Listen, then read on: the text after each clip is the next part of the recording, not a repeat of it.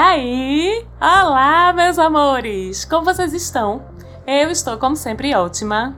E esse é mais um programa do nosso amado Mapa da Maga, que eu amo fazer para vocês, amo estar aqui com vocês. E a gente vai olhar o céu da semana que vai do dia 22 até o dia 28 de junho. Tem novidades, tem coisas boas, eba! Tem desafios também, tem surpresas. Vamos dar uma olhadinha como é que vai estar o céu essa semana pra gente. Vocês aí que estão ouvindo o nosso programa no domingo, dia 21 Vamos lembrar que a gente acabou de passar por um eclipse solar. Falei bastante dele no programa da semana passada. Um eclipse que aconteceu nos primeiros minutos da lua nova em Câncer, com Sol acabando de chegar em Câncer também. Um eclipse bem emocional, bem mexido. Então eu espero que estejam todos bem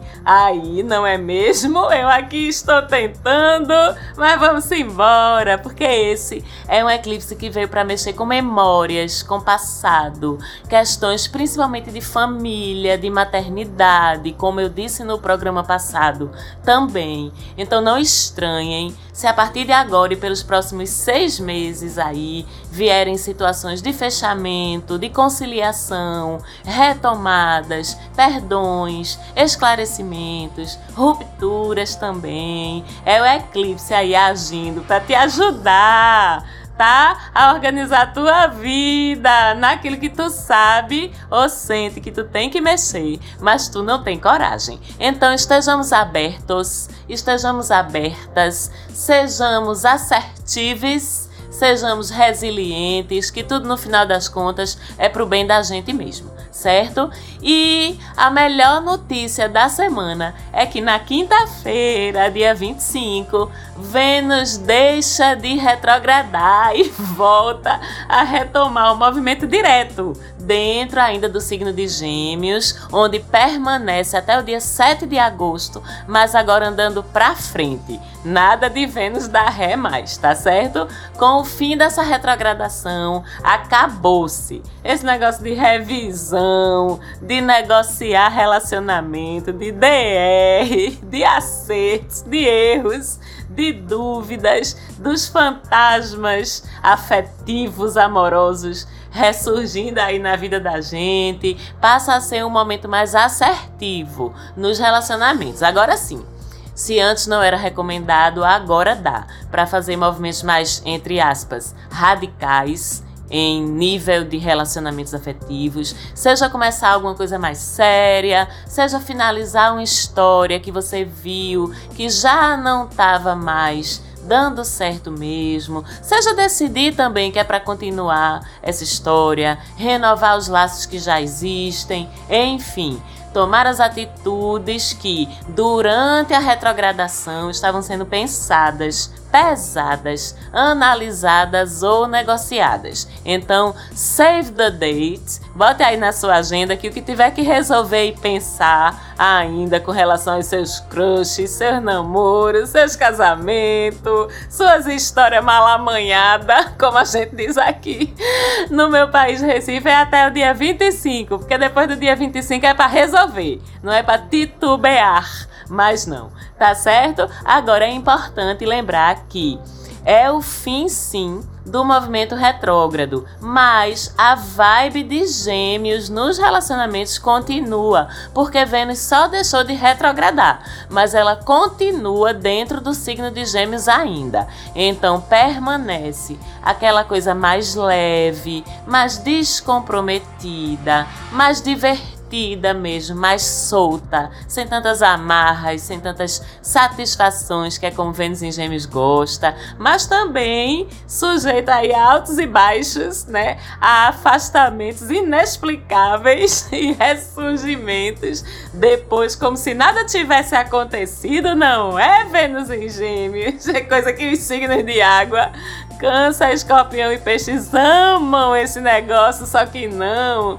né? Então, mesmo que agora seja o momento de agir, sim, não mais de avaliar, haja, mas haja do modo geminiano, tá certo? Que aí vai dar mais certo. Não tente nadar contra a maré, não é o momento agora. O que você tiver que resolver, que amarrar, vá com leveza, nada de ultimatos, nada de cobranças, nada de forçação de barra, nada de drama, tá certo? Deixa os dramas do amor para quando Vênus entrar em Câncer, no dia 7 de agosto, porque por enquanto ainda é conversar as coisas com racionalidade, tentar se colocar no ponto de vista do outro, ser mais flexível. É tudo isso que é recomendado e favorecido também por essa Vênus enquanto ela ainda estiver no signo de Gêmeos. E o fim da retrogradação impacta não só os nossos pequenos corações,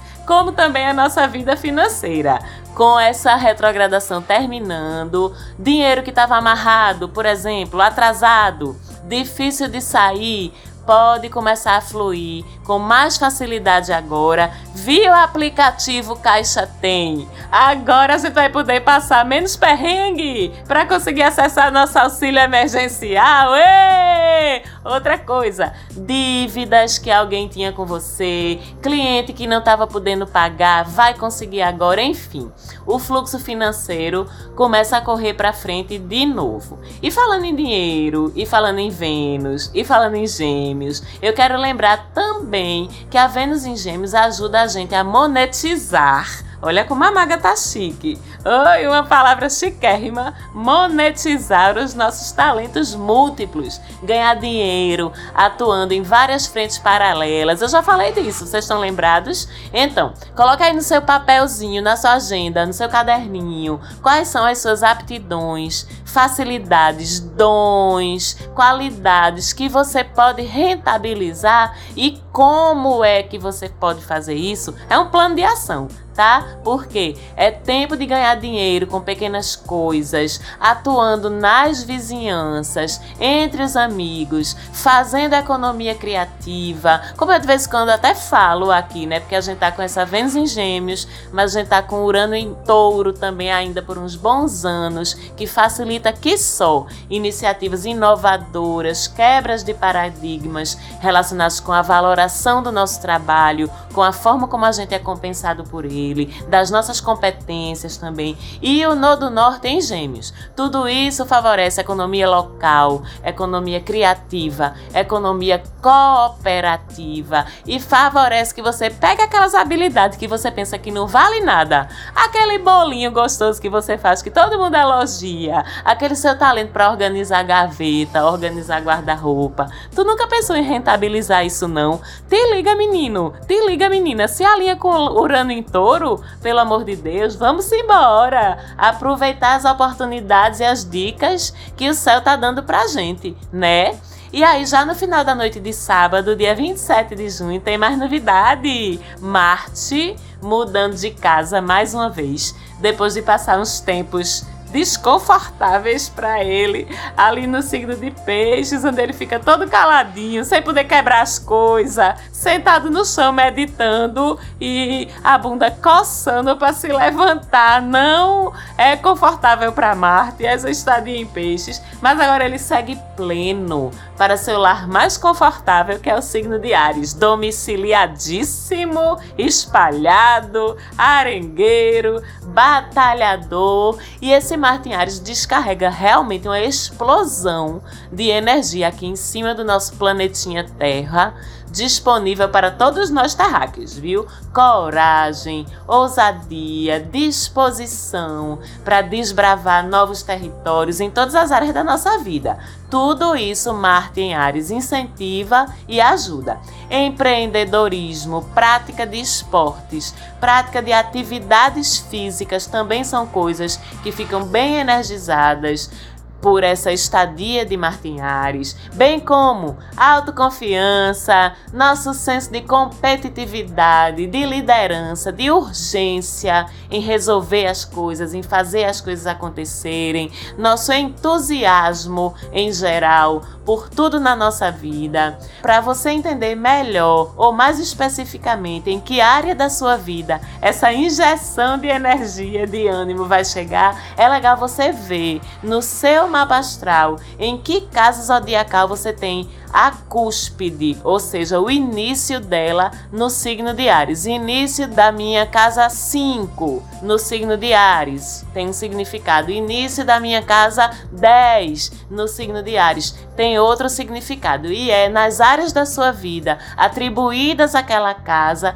que você vai perceber e aproveitar melhor essa explosão, essa injeção de energia que Martin Ares vai trazer. E se você não sabe qual é o jeito de saber, fazer seu mapa astral. É uma ferramenta super importante para você entender como esses trânsitos dos astros aí lhe afetam de uma maneira mais específica, de uma maneira mais personalizada. Agora, a advertência que sempre tem, né? E como sempre, vai para os excessos dessa energia de Martin Ares, dessa coragem, dessa pressa, toda, né? Então, naturalmente, a gente também fica mais impaciente, mais ansioso, mais irritadiço ou irritadiça, mais impulsivo, mais agressivo. Essa advertência vai principalmente para vocês aí dos signos de fogo, né? Ares, Leão, Sagitário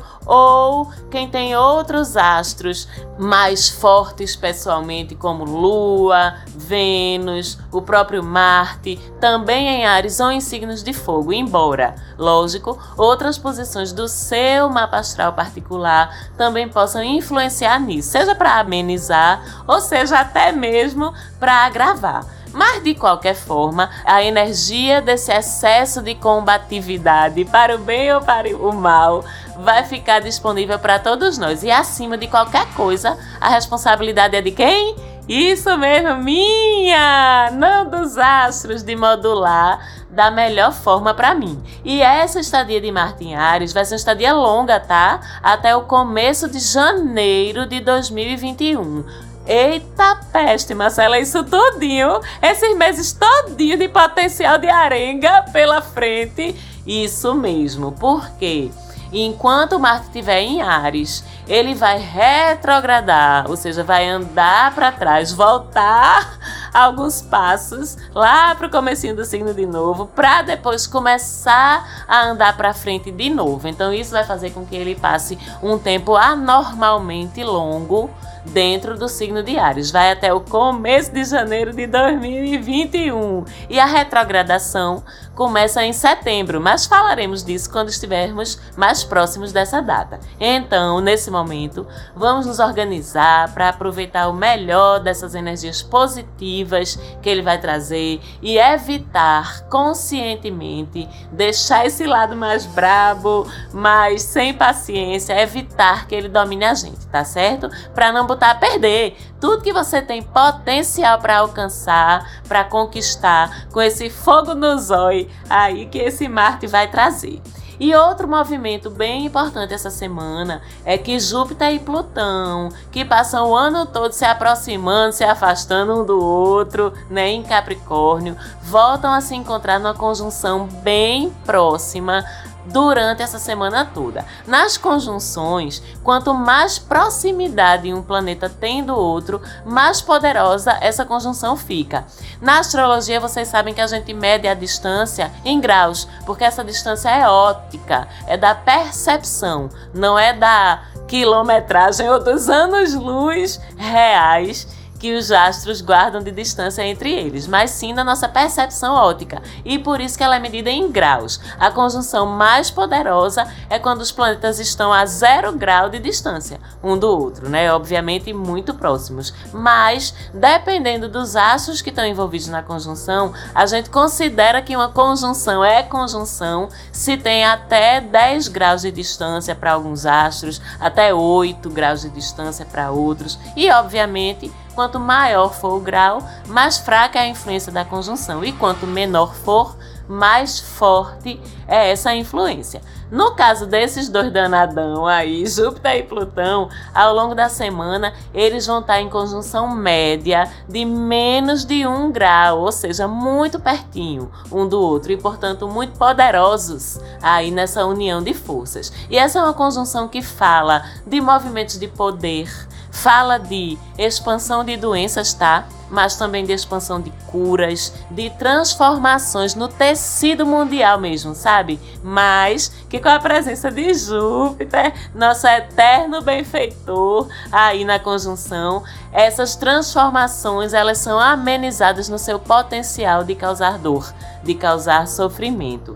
Júpiter atua meio que. Sabe aquela fadinha do filme da Bela Adormecida? Que ela tira a maldição que Malévola lança em Aurora, que Malévola diz: Você vai morrer, vai espetar o dedo na roca e vai morrer. Aí a fadinha chega e diz assim: Ela não vai morrer, não. Ela vai só cair num sono profundo mundo. Pronto. É Júpiter. Júpiter é a fadinha e Plutão é a malévola, dizendo que vai morrer. Júpiter, tadinho, sempre passando pano para nós, humanidade. Ele ainda confia na gente. Vamos dar um feedback para Júpiter, minha gente. Pelo amor de Deus, vê se melhora esse nível da humanidade. Então, com essa conjunção, vamos ter notícias do Covid?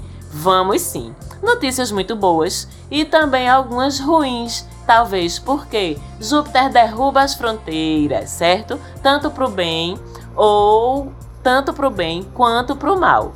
E junto com Plutão, ele espalha sim doença, mas também espalha cura. A gente pode ver aumento de casos e ao mesmo tempo aumento de recuperações. A gente pode ver uma nova onda com o começo do afrouxamento, vamos dizer assim, das medidas preventivas, mas ao mesmo tempo a gente pode ver que, apesar da nova onda, menos pessoas estão ficando doentes, ou esses casos estão ficando menos graves, ou mais pessoas estão continuando a se recuperar.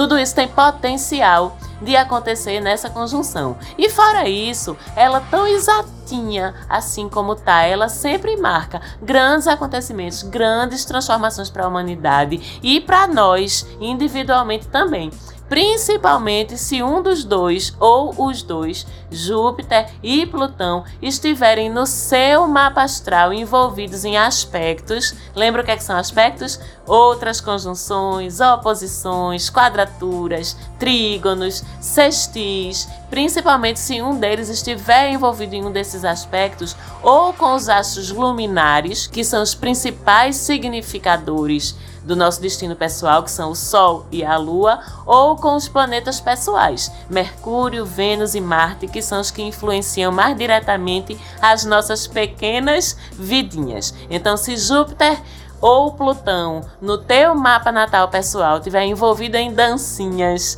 com algum desses astros, tu sente mais próximo, mais individualmente os efeitos dessa conjunção na tua vida tanto coletivamente quanto individualmente. Coisas ocultas podem vir à tona sempre para serem transformadas e virarem benefícios para a humanidade e para você pessoalmente também. Mesmo que a princípio essas situações, essas coisas ocultas venham no susto, venham na força, né? É uma conjunção que beneficia revoluções tecnológicas, financeiras, beneficia lucros, investimentos especulações, avanços na medicina, na tecnologia, também nos relacionamentos entre países, entre líderes, mesmo que aqui também a princípio esses acontecimentos venham primeiro naquela vibe de vai piorar antes de melhorar, mas depois sempre melhora. Fiquem tranquilos, tá certo? Então vamos ficar ligados essa semana.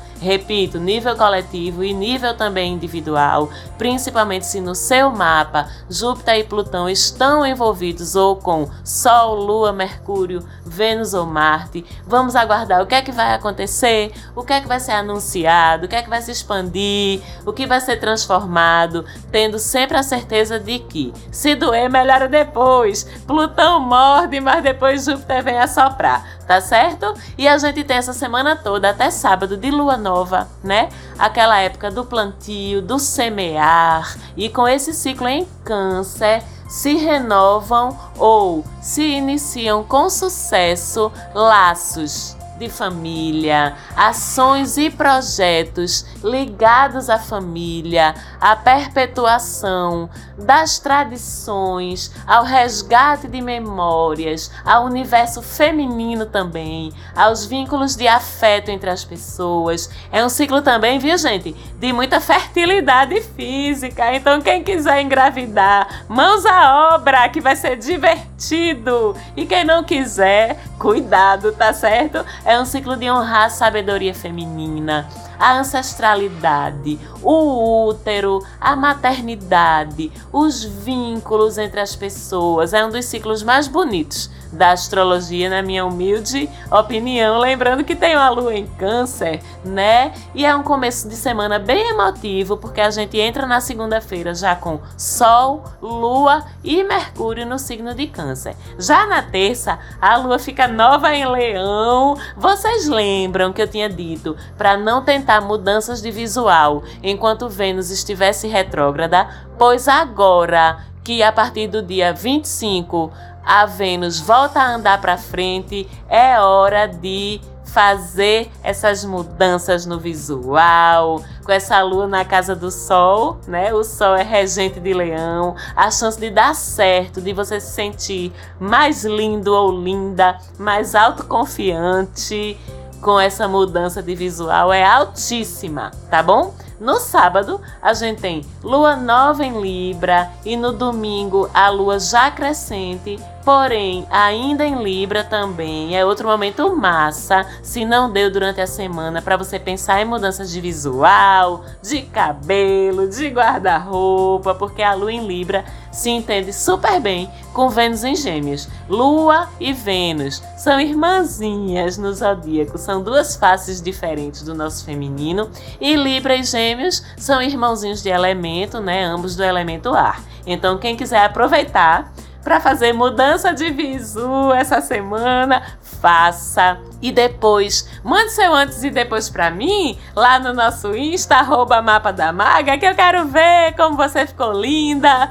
como você ficou lindo. E sim, em tempo, além de ser uma lua massa para mudança de visual, para ficar mais belo ou bela, também é uma lua linda para conciliar harmonizar, encerrar conflitos, chegar a entendimentos com as pessoas com gentileza, com diplomacia, com elegância, na base do ganha-ganha, porque Libra não tem interesse em ganhar sozinho, ele quer que todo mundo ganhe dentro dessas negociações, desses acordos de paz, isso em qualquer área da sua vida. Então aproveite também esse fim de semana de lua em Libra para isso, ok? Eu amo estar com vocês, é uma alegria sem tamanho essa troca. Lá no Instagram, se você seguir a gente, arroba Mapa da Maga, a gente conversa, a gente brinca, a gente se apoia umas às outras, eu respondo tudo mesmo, porque eu sou dessas. Então segue a gente lá. Um beijo para vocês, um beijo para Falante Áudio, mais uma vez